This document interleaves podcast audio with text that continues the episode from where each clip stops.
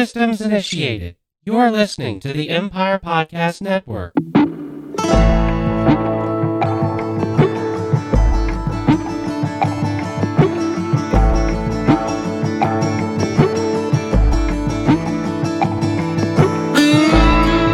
This is Jacob Young. Many of you have followed my career on television and in movies for the past 20 years. As Jacob Young, the actor, characters I've played have had mountains of problems to overcome. Let's face it, nobody's life is perfect. And in real life, I've also had my fair share of challenges to face.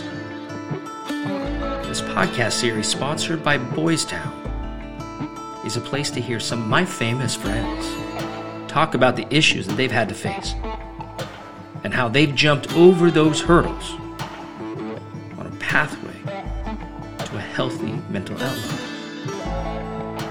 It's time to keep it real. With real conversations with Jacob Young.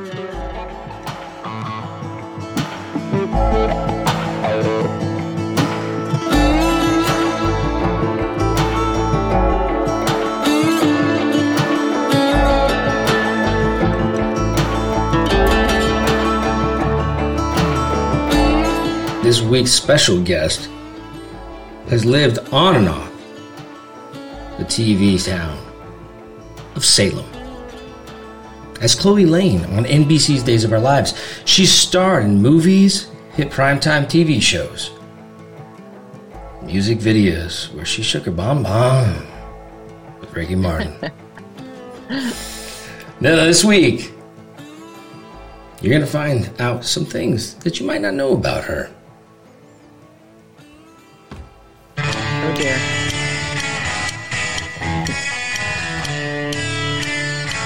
Yeah, you know, she recently worked with me on a, uh, a TV series called Beacon Hill. My special guest this week is Nadia Bjorlin. Like sands through an hourglass. You know what time it is, folks. It's time to keep it real. It's time to keep it real with real conversations with Jacob Young. Nadia, what is shaking on your bonbon? Hey. H- hello, hello. That, that was quite that was quite the intro. Well, you know, um, that's what we do here on Real Conversations. I will shake my bonbon for you anytime, Jacob. Well, thank you so much. and I mean that as an, a long-term friend. Everybody, get your mind. Well, we've known each other for such a long time. I mean, really, we go back. I mean, seriously, like like you and I, we go back to the same era, God, and like, we were, like we were like chil- we we were children, yes, or at least like well, I can kind of pretend. Yeah, we were basically kids. But yeah, no, I actually I did I started on days in '99. I think you said '99, then you said '97, but no, I was saying 1979 because I was like, it's uh, that was the year I was born. It um, sounded funny when it came out because I was like, "Whoa, God, no!" I actually was born those years oh, you're before. born in '79. Okay, I was born in '80. Woo! So we're not that Yeah, far look- apart. look- and and, you- and by the way, just so us. everybody who's listening, you We're have to know that now. she doesn't. She she looks amazing. By the way, so thank you for Thank you. joining I- us. I, I paid him to say that, you guys. So I, I, I thank you so much. So you you've had such a sex, a successful career, right? You, you I mean, well, thank you. Yeah, of course. I, I mean, we, we go way back, and you go way, you know, way back into days of our lives. Not only that, I mean, you, you've done movies, you've done everything under the sun. How important has self confidence been in helping you achieve your goals? Oh, that's a really good point. Um, Self confidence is everything, and it's something that you don't learn, or you or you only learn with age, really, and experience. And it's definitely one of those things. I think I would um, go back twenty years in time and say, "Hey, like you know, know your self worth, or know how good you are at something." And I think that applies to any profession. But yeah, us as as artists or actors, you know, there's there's so many facets to the profession and so many facets to like feeling accepted or feeling like you're you're that that you're good at what you do and let's um, talk about that. and, let's talk and, about yeah, it. and like what is acceptance, what does yeah. it mean about acceptance for you? How, um I, I mean, I guess that's something that you you start to have to learn as like well i was going to say as a child or an adolescent or anything that what you're doing is is just right for where you're at in your life. Like you're perfectly okay in your artistry what wherever you're at in your journey in life. And um, I, guess maybe not being so hard on yourself, which is so much easier said Ooh, than done. I love that. Anything you do, I love like, that. So, so let's let's talk about regulating that. How do you regulate being hard on yourself? oh my god i'm still trying to figure it out but i think that with en- enough time enough experiences enough rejection i think rejection is actually kind of a great thing especially for artists to have early on um, i mean or at any time like of course nobody wants to be rejected but i think some of the best lessons i ever learned was from rejection early on and, and being told like no you're not right for this and, and sort of having to adapt and understanding why. It's not necessarily because you're not talented enough or you're not good enough or not pretty enough, all this kind of stuff that we psych ourselves out over. Um, Would you be willing? Would you be willing to give us one of those? an example? W- Yeah. I would say actually like the first thing that comes to mind is really one of my greatest experiences of rejection, which would be um, moving to New York as a teenager and um, getting an agent. And, you know, you, you can be the big fish in a small pond, say, like in your high school or in your high school plays or in your musicals or wherever. And then you're in the real world. And, um, you know, people are like, yeah, thank you. Thank you. Next. Uh, um, experienced lots of auditions where I felt like maybe the casting director wasn't even really paying attention to anything that I was saying or doing. The first real screen test I had was for all my children when I lived in New York and I was 17 years old. I was barely 17. And I I knew about the show. I didn't really watch it and whatnot. I hadn't really grown up watching soaps in general, but of course, you know, we knew all the great characters from different shows and like Susan Lucci and All My Children. And um, I remember getting an audition for All My Children and then getting a screen test. So my very first screen test ever was with Mark Consuelos. And I was super nervous. And there was probably about nine other, I want to say girls slash women. I might have been on the younger end of the spectrum of the women auditioning. but Well, you must have been trying- like, how old were you at the time? I was like literally maybe just turned 17 and I was trying so hard. You mean the younger end of the? You were a teenager. yeah, I was a teenager and it was supposed to be more, you know, it was supposed to be a a woman in her early 20s and obviously I was trying so hard. And I was pretty baby faced too. Anybody can attest to. Uh, by the way, I'm looking at her right now, and she still is babyface. Oh, I'm still a baby face. Thank you. Um, but yeah, I was super baby face. Like I look like a kid. Uh, Um, anybody who saw me when I first started on days, like I was super like, you know, like, like my chubby cheeks and the whole thing. And, uh, but I was trying to be this like seductive woman that the character called for. And, um, Mark was so nice. It's the first time I'd ever met him. And I met Kelly, his wife, as well. And like at that time, I think it was their oldest son. He was like two years old in the hallway or something. And I just was like so intimidated by the whole thing. I was completely out of my league, terrified, never done this. Um, you know, I was basically a kid at this point anyway. And um, yeah, I just kind of went for it. And I remember kissing him and I shoved my tongue down his throat You what? and he What? and he like like like full on like just grossly making out with this poor man who was so kind and he didn't say anything and he kind of in hindsight i think afterwards he kind of like sort of laughed or giggled and was like okay um thank you very nice to meet you and for anybody who's not been a doesn't know uh, sort of the protocol for a screen test, I mean, it's, you're literally meeting a stranger and you're you're doing like a whole scene with them and. Oh, was, uh, I, I, can I can tell you straight up. I've I've done many screen tests with yeah. many of my co-stars over the years, and I've I've had to um, you know you know, I didn't put my tongue in their mouth, but I've, I've, well, I've definitely been. I know, but but I have to say, I have to say that you know, I've got to say, in all honesty, you're not the only person that has told me this story over the years, and I I actually experienced that too you know, because it's a very nerve wracking thing oh, to go into a screen because test. You, you, because you want it to like, you want it to look good, you want it to look real, but there is no real discussion beforehand. And this comes with experience and age as well. Like I was so naive, I had no idea. And by so the way, and by now, the way, so we can just later, I'm horrified. So we can just let that. the audience in on this too. Yes, these producers sort of come and go in these shows right? You know, yeah. we have producers they're there for five years and then they move on and they get fired, and then another producer comes in, and everybody has sort of an idealism of what they're supposed to do as their job category.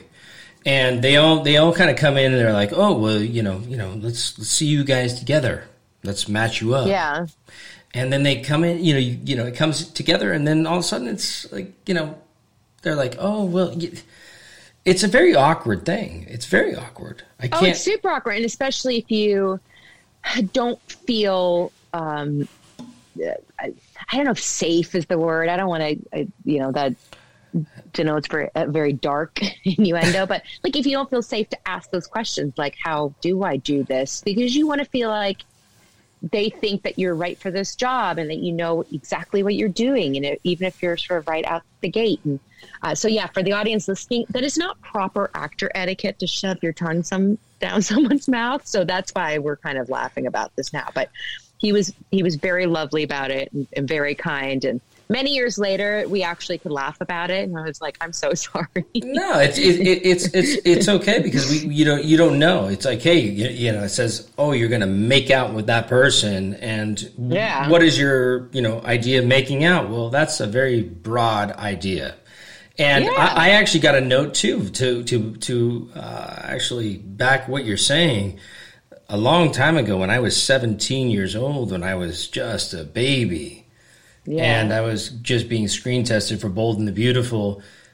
You know, apparently I did duck lips.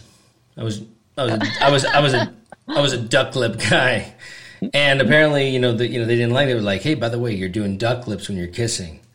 And I was like, "What does it mean to duck lip?" They're like, "Well, we don't want you to do that. Open your mouth." But just oh hold- no, way to way to make you feel really insecure. So yes, this is the kind of stuff we deal with as actors. It's yeah, like, it'll be one producer that has some sort of an idea or think they see something and then they can cause like lifelong insecurity. well, I've been worried about duck lips ever since. Are you kidding me? I, I, have been trying to not duck lip it ever since. Oh yeah, as much yeah, as much as you try to get past it, yes.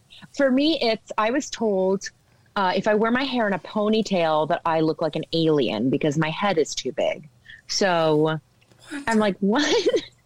so uh, for the most part, no one will ever let me wear my hair in a ponytail because I don't want to say who said that, but apparently I have an I apparently have an alien head, so well, I don't know. No, you but, have a yeah. beautiful head, and you're perfect it, just took, the way you it, are. It, it, took me it took me a few years. Uh, at one point, there was one producer who was very adamant that I cannot wear my hair back off my face because I. He said I was weird looking if you did. Well, that so, sounds yeah. just ridiculous. And and um, mean, and and you guys, you know, if anybody knows who Nadi is, she's just a beautiful human being, inside, outside. And it, by the way, I want to talk a little bit about something, and it's a little, it might be a little bit personal, and more than personal. Your father. Ah, yeah. A Swedish composer. Yeah. Right.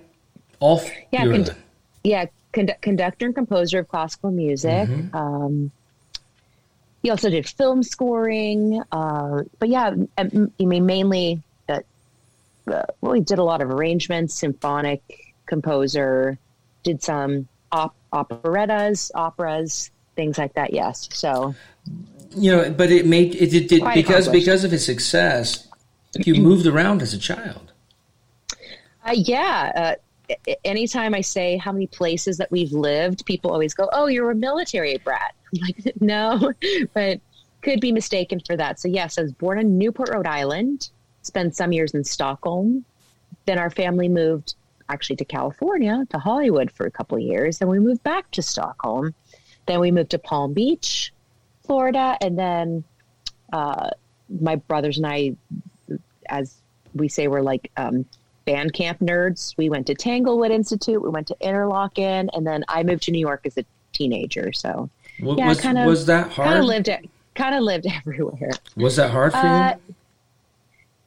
I mean, it's kind of the only it's the only life I've ever known. So it it, it wasn't particularly difficult, I guess you could say, because it's sort of the only way of life that I've known. So with that being said, I can very easily as we had our conversation earlier, I can very easily pick up and move anywhere because I'm used to it. And it's and it's an adventure. It's an adventure. It's your you know, Do you think that made you you're- more of an outgoing person? Uh, yeah, I think so. Maybe I don't know, or maybe I just I think I have a pretty outgoing personality in general. Um, and then I have, and then I think of my younger brother who is a, a college professor in New York, and he's, um, I mean, he's wickedly smart, has a great sense of humor, but he's kind of quiet, and he's he he doesn't have a super outgoing personality. But and you know, we were raised in the sa- same home, so I think some of that's just innately what you're born with. Um, but maybe yes, learning to adapt and not being hugely sentimental, if that makes sense. I'm not very sentimental about like material uh, objects and things. Like uh, you know, I don't need to hold on to things because it, I know that it's not as important as as being with your family or having your family and love and, and wherever you go like you know you don't need a bunch of stuff you just you, you need the people that you care about around you Well, because you had to move. yeah Did did but did that? You know, because most children they have the opportunity to go through grade school to high school. yeah i mean I, I, so i went to a few different schools in, in different states um, and yeah i didn't have you know i don't i don't necessarily have like the lifelong friend experience that some people have though through the magic of social media and facebook it's interesting how you reconnect with people that you go hey we re- used to really like each other in the fourth grade so that is kind of fun that is kind of fun um, but i did not go to college i went to work right away right out of school i moved here to la and worked i started on days right Yeah. out of high school How was So that? that- those- Can we talk about that? like, what was that like? Just coming from that to that. Well those were those were my college years and i'm i'm so grateful for them because realistically if i was going to go to school which i i wanted to but that it didn't work out that way um you know i got the greatest training i could possibly ask for by ex- experience it, it while working instead of you know going to get a degree to learn something that i'm actually now getting paid to do and learn you know learn as i'm doing realistically of course you know if we look i'm, I'm sure you can uh, agree with this sentiment of like if we look at our work when we were like 17 18 19 on tv you're kind of like ooh okay What we were talking about? I was amazing we were still that. just we were still learning um, I was, I was, I was like what the kids would say, dope. No, no, that they don't use that anymore. Um, I was you say you were dope I, mean we were both amazing but you know what i mean like how we were just no, I was awkward. I was insecure, and I had a lot of Yeah. issues. And and I and there was a lot of things that had happened during those days. Not days of our lives, days. Yeah, hey. days. But I love it because we're talking about with you right now. But um, there was a lot of stuff with me, insecurities that happened through those days. Oh, that I- absolutely. that I had to learn, and it was like it was like thriving. It was a thriving time. Yeah, well, because we're also still adolescents and probably not giving ourselves enough credit for what we were doing at the time. And, you know, you just feel like, of course, like anyone else, you want to, you want to fit in, you want to belong, which is what I, I'm so appreciative of and love my character, Chloe. When, when I first started on the show, the character was an outcast, a girl who was bullied, who felt insecure, who didn't feel like she belonged. So it was kind of a cathartic experience, even being Chloe, because it wasn't that big of a stretch for me as an actor. Because I'm like, this is basically how I feel. Like, you know, I feel like I'm just trying to belong and, and, and fit in and be a part of figure it all. Yeah, figure it all out. And, you know, there's there's so many things and so many expectations not only in our profession, but so many professions, if you start out for you to know every aspect of it, and, and you won't unless you've been in it. It's like, you know, simple things, even like learning what a mark is.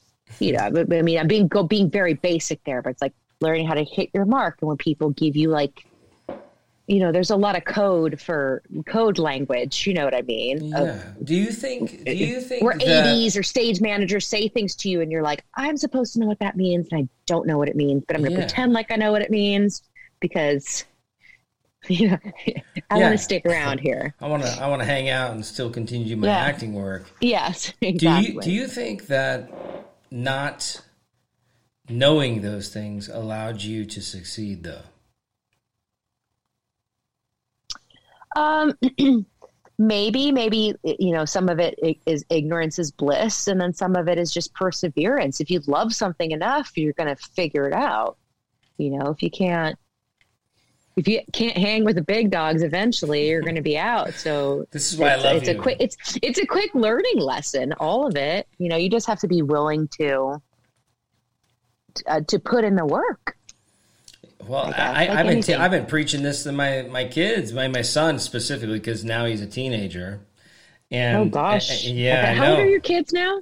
Well, he's a preteen. He's twelve years old, going into thirteen. Oh my goodness. and um, you know, but you know, he you know he does well in some things. He does well, and you know, you know, look, it's like just like me. You know, I, I didn't do great Right. in everything in my life, but you know, we want the best for our children.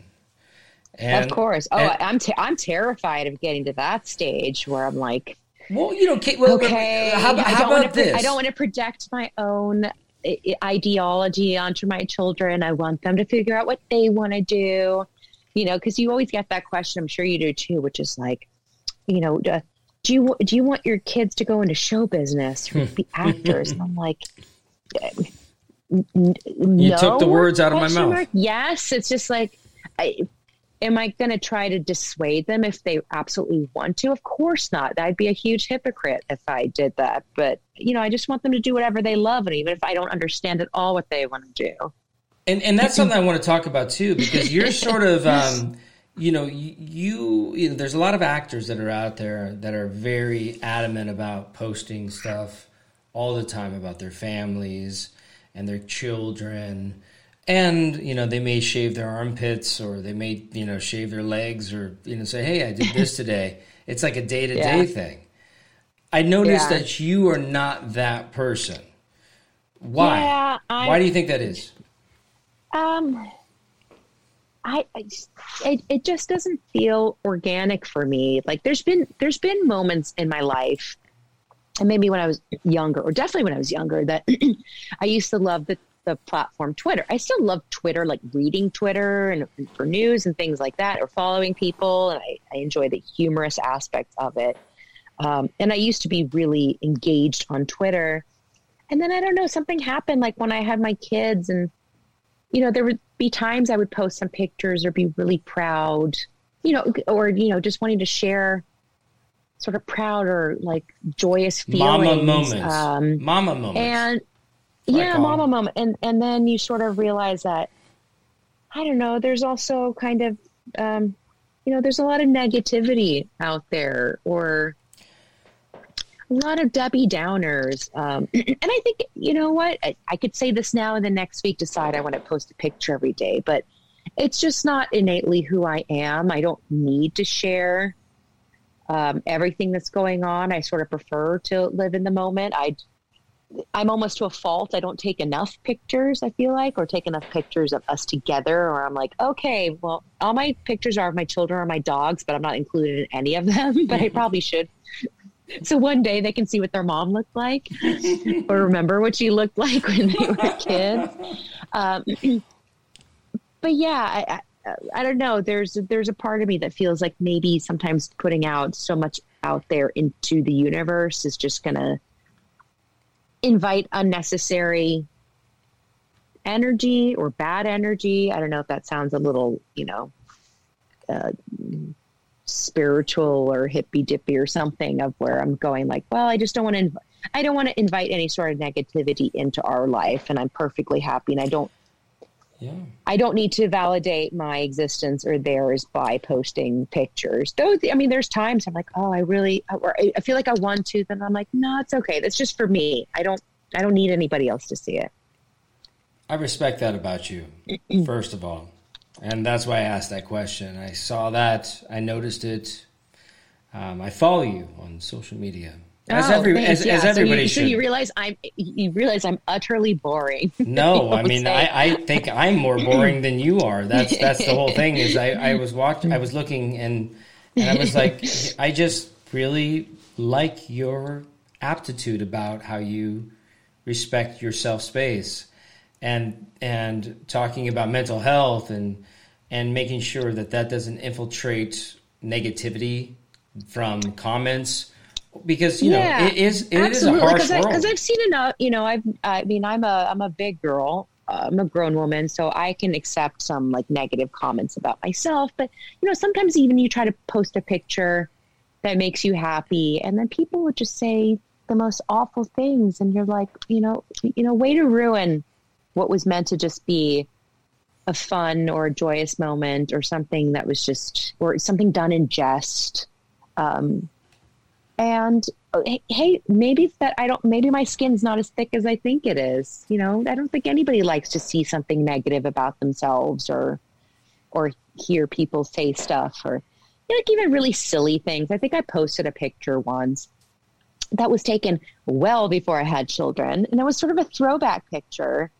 And I thought it was a beautiful picture. And then, you know, you have these trolls that come out and say, "Oh, you're you're a mother now. You should be ashamed of yourself posting a sexy picture." And I'm like, "Oh my god, I don't even want to engage." You know, there's moments where you feel like, "Oh, I, you know, but why am I going to be a keyboard warrior? Like, what's the big deal?" I've got I've gotten in a few um, online altercations uh, about like mask wearing and stuff, but I'm like, "Why am I doing this to myself?" This is not this is not doing anyone any good. It's fine. when you talk I'm about the mask wearing engagements, tell me. like or you know somebody uh, posting a picture not wearing a mask correctly or whatnot and then you, you know people being like really uh, belligerent about it or Like wearing around their chin say- as a chin strap. or yeah like wearing around their chin or you know and where they're like you know shut up and and stick to acting stick to entertaining and don't talk about Well, it's my health too, Dick Dong. Sorry. Don't don't don't don't talk about Paul.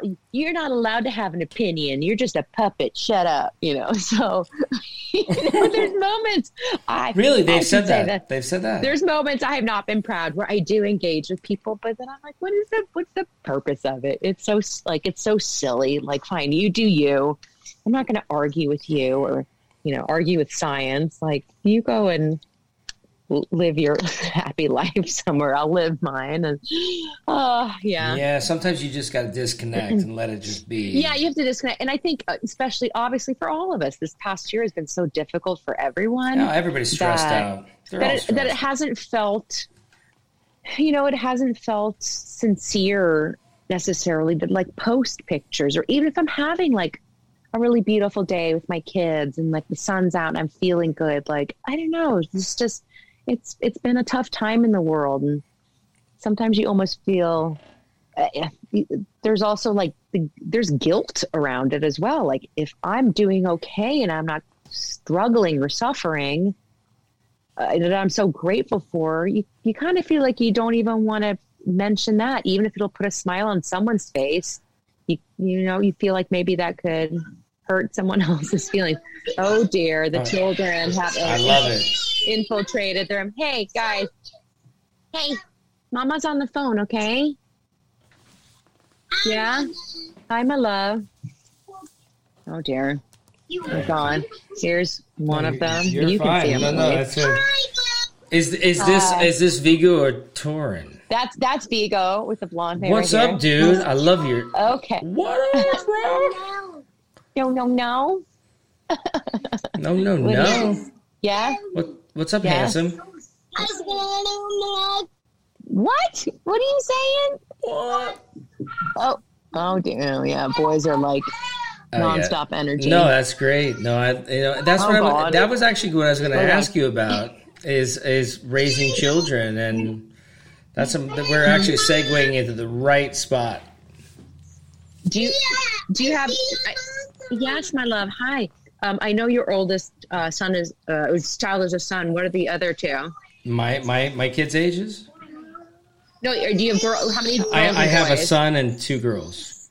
Oh, okay. Oh, wow. Yeah, wow. You get the best of both. and I got worlds. three dogs too on top of it, so it's and three dogs. I have two dogs well, you're like you got your and two hands full, and, and like two me. boys. So yeah, Yeah, you got your hands God, full. God help us. Yeah.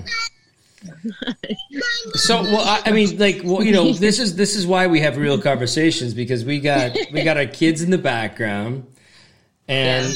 what are some of your secrets? You know, when like because you got kids that are close in age, right? Yes, they're they're 15 months apart. They're It's called- 15 months apart. How do you calm the waters with your kids? Like when they get into because you know they're gonna, as kids do, pick up pick each other apart.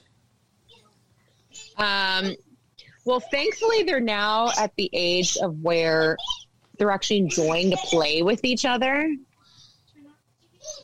Sorry, Maria. Sorry. Sorry, she's ushering out of here. Um, you know, at first, I, I will say actually it was more difficult at first, at least in my experience, because they're 15 months apart. And so they were both like infants at the same time. Like I had a 15 month old and a newborn, you know, and there was moments I was like, oh my God, this is so overwhelming. I might as well have twins. it would have been easier because they were both in diapers and both had, you know, they had a lot of needs, but then their schedules were different. So, um, now that they're becoming like little little dudes at three and four and their personalities are coming out um, and they're starting to enjoy playing with each other it's the greatest thing ever i'm so grateful especially because of this last year when they haven't been allowed to be around other kids that they've had each other No, but I, I wanted to talk about um, some of the great works that you did after the passing of your father. You know, you, you created Nadia's Cancer Crusades. How can we learn about that? Um, well, that was actually something that sort of, um, I don't want to say fell in my lap in a way, but um, so my father died of leukemia when I was 13. And then when I joined Days um, at 19, um, I think maybe a year into the show, the the writer sat me down, which I do appreciate, uh, and said, "Hey, just so you know, um, we want to write the storyline for you where Chloe gets cancer. It's leukemia." And I was like, you know, it's just That was heavy. we're clearly, you know, living my entire adolescence having lost my father from leukemia and it being such a scary thing to even revisit or relive because I was heartbroken. Um, they basically wanted to warn me that they were writing the story and like, how did I feel about it? And, um, you know, I mean, I didn't know how I felt. I, I was absolutely terrified to have to try to uh, act out something that that was so personal that happened to one of my parents. Um, but with this, they said we, are um, partnering with the Leukemia and Lymphoma Society, and we want to do this whole like um, uh, sort of art imitates life, imitates art. Uh, we want to have like the cast involved working with the Leukemia Society and um, uh, and uh, doing like light the night walks so that it was very um, sort of informative. That was kind of the stuff that that was happening in real life. Uh, and then i became ambassador for the leukemia and lymphoma society that year. Um, and one other year um, but basically just meant that I, I worked with them. I went to their events. We did the light the night walks. And i was also very educated about all the fundraising efforts and what it what went into it. And uh, you know having a learning a greater depth of different types of blood cancers and what it means and treatments. And and realistically I, I feel like if my father would have lived today and had uh, his form of leukemia he would have probably lived. And that's what's I mean, it, it, it makes me so sad, and simultaneously, I, I'm you know, it's so thrilling the medical advances that have happened in 20, 25 years, you know, in, in so many cancers, but like, yeah, so it, it, it was a difficult storyline to act out, but I guess it was maybe kind of cathartic and like I had really great people working with me, as in uh, people from the Leukemia Lymphoma Society, and then the actors I was working with at the time, Patrika Darbo, who played my mom, and Kevin Spirtas, and they were like, they really were like surrogate parents to me. Like they were so sweet about all this, and they were so like gentle with me, and you know, would just you know give me these like hugs and like whisper like sweet things in my ear. Um, to like get me through it because some of it was like it was you, genuinely really so difficult that it was hard to get through like a take of something because I'm you, like do you think it was a, it, it was a, a, bit much at that young age or were you thinking that you uh, might be uh, apt to handle that? I mean I guess um hey you know what it, it, it was a lot but at the same time it was what it was and I am grateful for the storytelling that there was with it, and, and um, also, I, I don't want to call myself a role model necessarily, but uh, sort of the role modeling that that character gave at the time. This character who was um, uh, bullied and, and, who didn't fit in, and then she gets cancer, and like how she deals with it.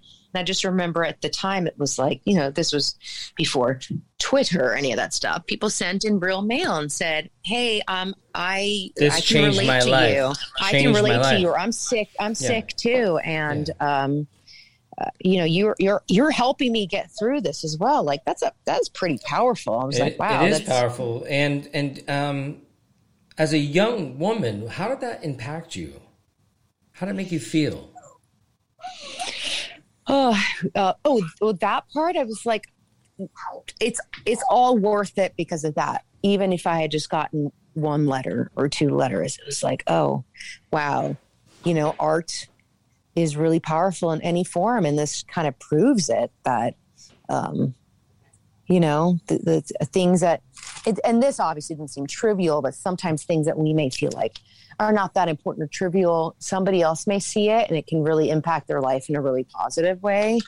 Uh, so you know, it certainly made me not regret the profession I chose to take up because you feel really good. Like, yeah, hey, we're in this together too. And I- am so glad that this is helping you because, oh boy, this isn't easy for me to.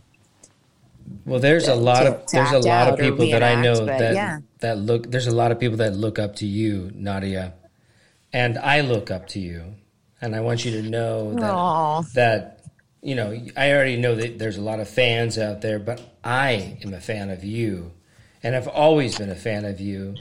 Not only Aww, the way I'm, uh, you know, I'm you, a fan of you.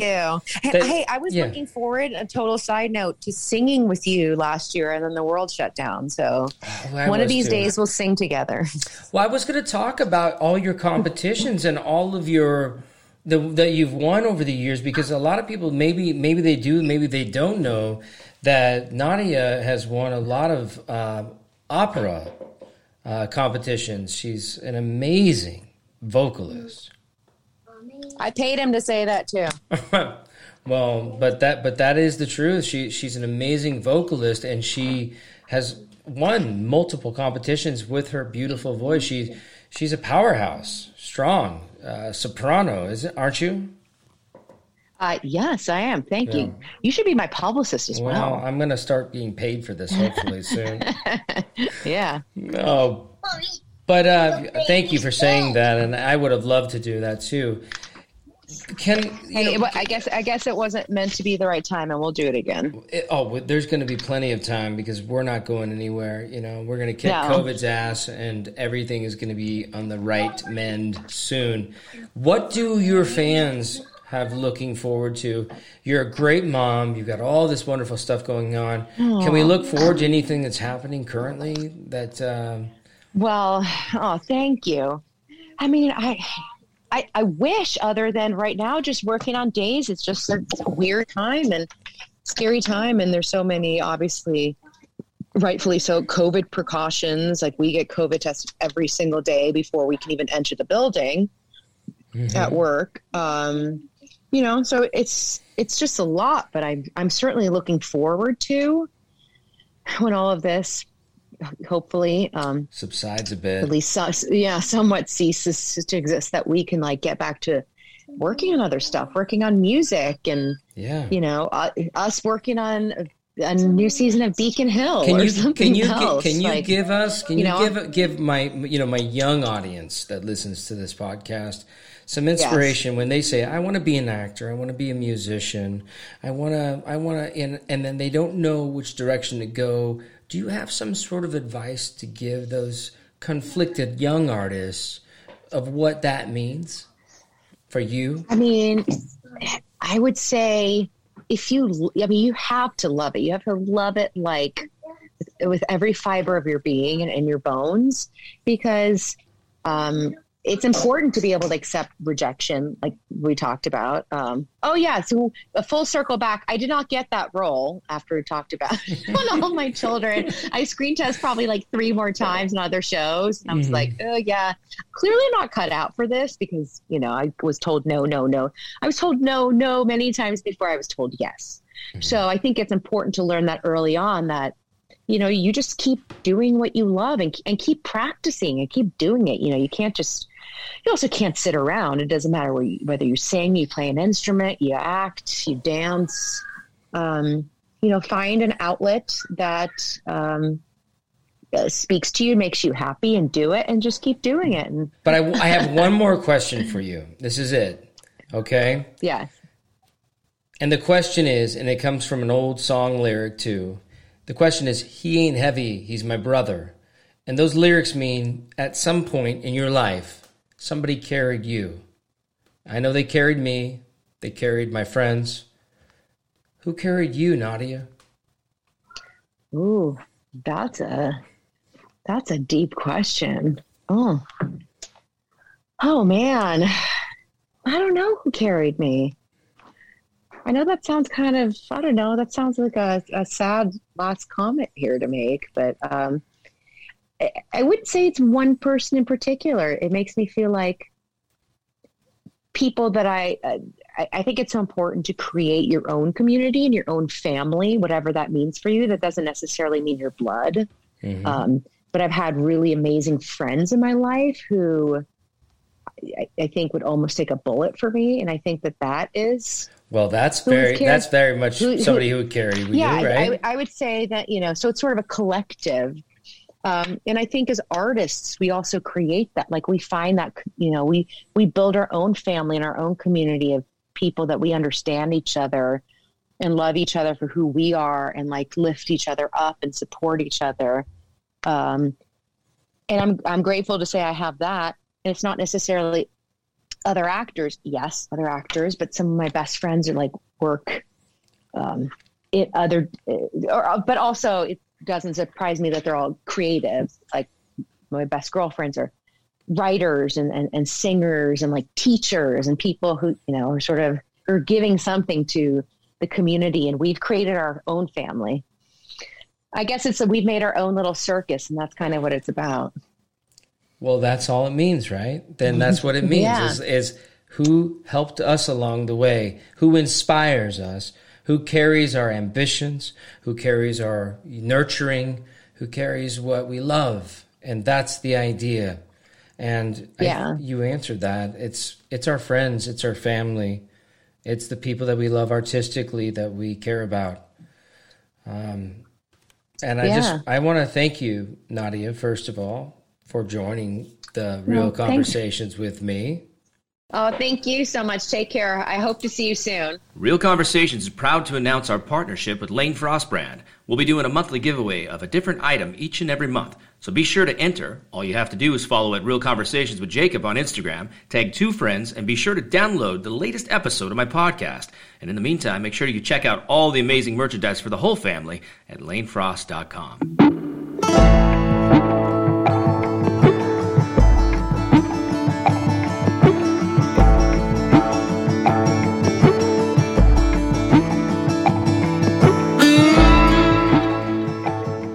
The expert interview today is a little different than what we've focused on in the past with Chris Hallstrom from the Boys Town National Hotline.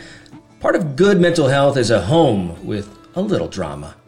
As parents, we know it can often be a struggle to get a drama free home environment. So for today's podcast, I'd like to welcome a parenting guru to give us some tips. Welcome, Bridget Barnes, the director of Boys Town's Common Sense Parenting. Welcome, Bridget. Thank you, Jacob. I'm glad to be here with you on Real Conversations. I'm I'm glad to have you. Now, being as this is a mental health podcast, I think it's really interesting to focus specifically on on parenting for a bit, because really, as parents, we we don't have our own mental health to take care of, but we have our own mental health rather to take care of because but sometimes we don't take care of our own mental health because we're so focused on our children. Uh, Bridget, I'm curious, what advice would you give parents who are overwhelmed with not only managing their own mental health, but the mental health of their children as well? Well, when it comes to parents helping their children man- manage their mental health, I would suggest to use what I call the CARE approach. It's just an acronym, an easy way to keep up with this. The C stands for connect. Uh, looking for and creating opportunities to connect with your children, taking that time not just to talk to them, but to really listen to what they're saying and what they're not saying about their school day, challenges, their feelings, their fears. And don't expect them to tell you everything all at once, but be willing to really take active listening and not to make any judgment statements.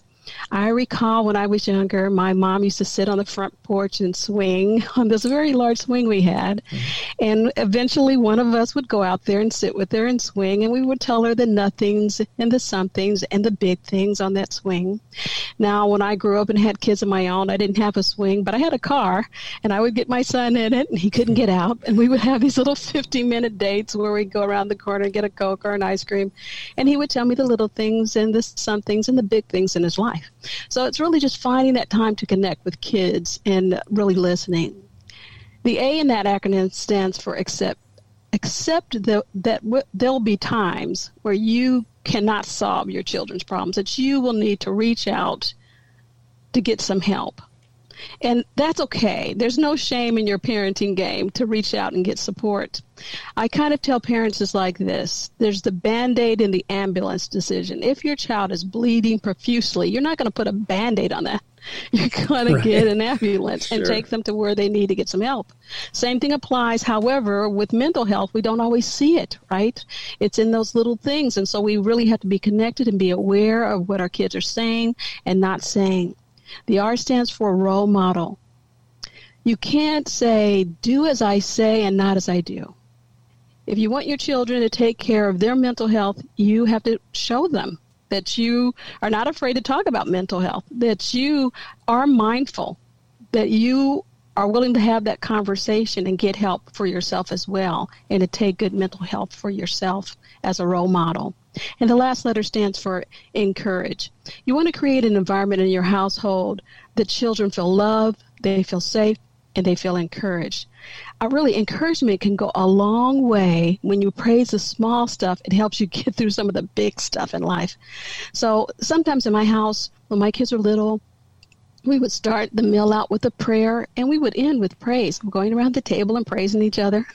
Or we would have a praise box where we would catch each other being good and put things in it that we did that day that was great. And I try to do a four to one ratio. For every one time I correct a child, I try to find four of the times that I am praising them. And that's my care approach to trying to keep mental health in the household. Oh, that is some strong stuff right there. Um, I, you know, as you were talking, I was going through my own mental uh, memories of what I do during the day and what I have maybe not done as much of. And it's always a good reminder as a parent to, you know, connect, take that time, be the role model, listen to them. Um, a little does go a long way. Um, mm-hmm. that is, uh, it's, it's very strong. Where can they find that on the website? Oh, yes, yes. Boys Town has uh, a lot of great information on our website. We have an online class. We have Ask the Expert that parents can tap into. We have a monthly uh, Facebook chat, just on and on. There's so much uh, wealth of information up on our site. So I really encourage parents to uh, go up there and find out more about the support they have for parents on our website. And and what uh, option is that on the website for parents to go to? So they would just go up to the Boys Town, you know, the boystown.org site, and mm-hmm. they'll see a little tab that says parents, and they push that, and then push the whole one. world opens up. Lots of parenting stuff going on. they'll get a little overwhelmed at first, and they'll go, "Oh, this is too much information," but that's okay. Just push, you know, what looks good to you, and they have topics and age groups and all kind of things. So, and then they have the behavioral health uh, docs up there. So if you have a, a question that's a little bit more involved, you can ask the experts and pick the expert you want to talk to, whether it's me or one of the behavioral health experts. It just, you know, it's just up there for the parents to choose from. So go to boystown.org and then push parents, and then you'll be with us. Huge resource, uh, boystown.org. Now, Bridget, in my interview with Nadia, I thought it was so perfect when her kids crashed our interview. I mean, what a great example of, of what so many of us parents are dealing with right now, managing home life, work life in the same space at the same time. And I love how Nadia just rolled with it and let her kids be a part of what she was doing for a bit. Um, mm-hmm. it, it really was just a really honest, moment that was taking place. Do you think parents are getting to the point where they are figuring out how to manage both of these things together while working from home? Or do you see that a lot of parents are still struggling with that balance? Well, there are some parents who have begun to turn the corner, so to speak, in regards to figuring this out how to manage school life, home life, work life, now that they're overlapping in the same place. However, there are some parents who are still struggling with this, especially parents who are working a second shift. You know, they're essential workers. All of those parents are leaving home and, and they want to be home with their kids. So there's one thing to be home with your kids, and then there's another thing to have to leave and you want to be home with your kids and your kids need you. So I think we're all kind of struggling with that. Uh, still and we're trying to figure it out and i think we will get there um, and get better at it and I think it's important during those times when you're feeling overwhelmed and stressed out to we have food banks and service supports. There is a bank, so to speak, called Boys Town that has those services and supports for parents so you won't feel alone. So you won't feel like I can't figure this out and there's no place to go with this. There are people that you can talk to on our hotline that will talk to you night and day whenever to figure out issues that you're facing. So I think people are getting better but life is life. I think that parents need to not feel alone and that they can reach out and get support when they need it. Yeah, there's certainly a lot of people that are still out there that are afraid to get a little support sometimes. Uh, mm-hmm. even though they probably know they might need it, um, whether it's emotional support or even some physical support. Mm-hmm. But um, I don't think anybody out there that might be listening should ever be too proud uh, to know that once in a while you might need a little something extra. Um, one of the things Nadia also brought up in the interview that I love was how difficult it is as a parent when your kids don't enjoy the same things that you enjoy.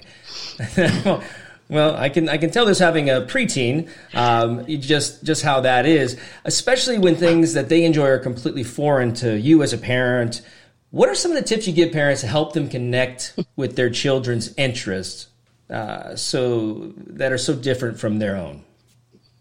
Well, number one, kids uh, not enjoying the same things that parents enjoy is normal. So know that you're normal when you when you feel that you're a normal parent and that's a normal kid. I would be kind of surprised if they liked everything you liked. Uh, so it's okay not to be okay with some of the things your kids like and for them not to like some of the things that you do. It's really a you know an emotional and social developmental challenge that children are going to have to face and parents are going to have to face with them. That says my child is getting older, they're getting different interests, they're becoming their own person, and that's something kids have to do do. And if they're doing that, that's a good thing and a testament to you as a parent that you're allowing them to grow and become who they are. Of course, we want to make sure that they're doing things that are safe, that they're doing things that don't go against their own morals and values, but that they're becoming their own person. Still, I would suggest that parents make an effort uh, to spend time together as a family. And I can remember my son, me dragging him to something, him complaining the entire time. And then when it was over, he's like, Mom, thanks for t- taking me and making me do this. And I'm like, Gosh, you know, I wish it wasn't like pulling teeth with you. But now that we look back on it, and as you grow up, you won't remember all the things you ever bought your kids, and they won't remember all the things they ever had. But they will remember the times you spent together as a family, good, bad, or otherwise. They will remember that. So invest in those family times and allow kids to have their own thing that they do separate from you. You know, it's so so true. I, I recently just took my kids to the museum, and you know, being we're in the middle of a pandemic still, and vaccinations are coming out there's a lot of this stuff. Well, my wife is very cautious, and I, I can appreciate that. That's how she's been through this whole thing. And um, fortunately, none of us have gotten sick, which is also another blessing.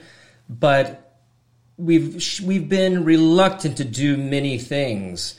And I finally had gotten stir crazy. I said, well, "Let's go do something. Let's just let's take the day off from school, but still go to school and go to the museum. Let's take a field trip because we're teaching at home remotely."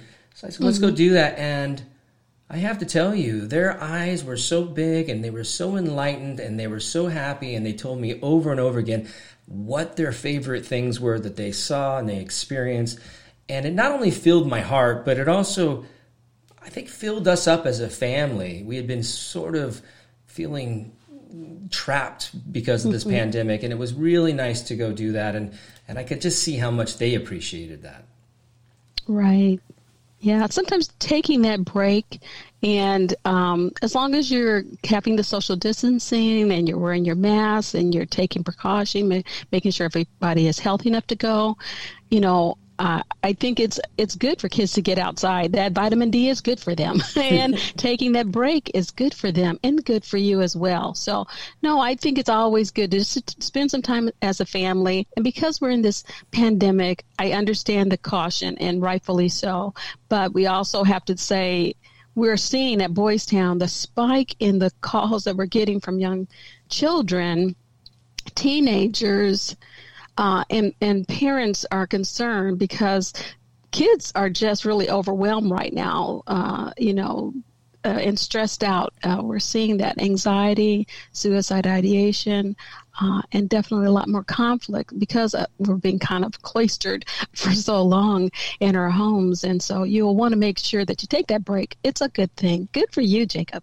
Oh, well, thank you. I, I, mean, I wasn't looking for a pat on the back, but I will take it. I will definitely take that because I, you know, I finally, I was, maybe it was just me, but I realized very soon into the trip that everybody really needed it. Now, last thing I want to touch on uh, is social media. It was funny because I was just having a conversation with another actress just before this, and this was one of the big points too, uh, that her kids are on social media, well, her, her child, uh, she's an only child, and she feels like maybe she's a little too lenient sometimes because she just has the one child and she's the only child. But um, Nadia mentioned a lot of the negativity that she's encountered on social media for herself personally and her own mental health. And I know that kids see this stuff too. She was very much uh, a changed person when she shared things online. Um, how much should we limit social media to kids? Uh, is there something that we should do? I mean, I, I feel maybe totally cutting them off from it is not also okay. What sort of advice would you give? Well, I believe that social media is definitely a part of our children's world. It's going to increase. You can't turn off technology. It would be like going back to the horse and buggy for us. So I think that it is here. It is part of their world and going to continue to be part of their world. We need to teach them how to manage that world. Okay. So we have to teach children how to turn off, tune out, and navigate uh, toward more positive social media because uh, the algorithm uh, picks up what we're going for, you know. So, number one, turn off. Uh, teach your kids uh, how to be okay with uh, turning off technology, having like technology free zones where technology doesn't come into this area, the dining room table or in the kitchen or wherever, it, there, there are places that technology does not enter. You don't have the TV in the bedroom if you want kids to go to sleep.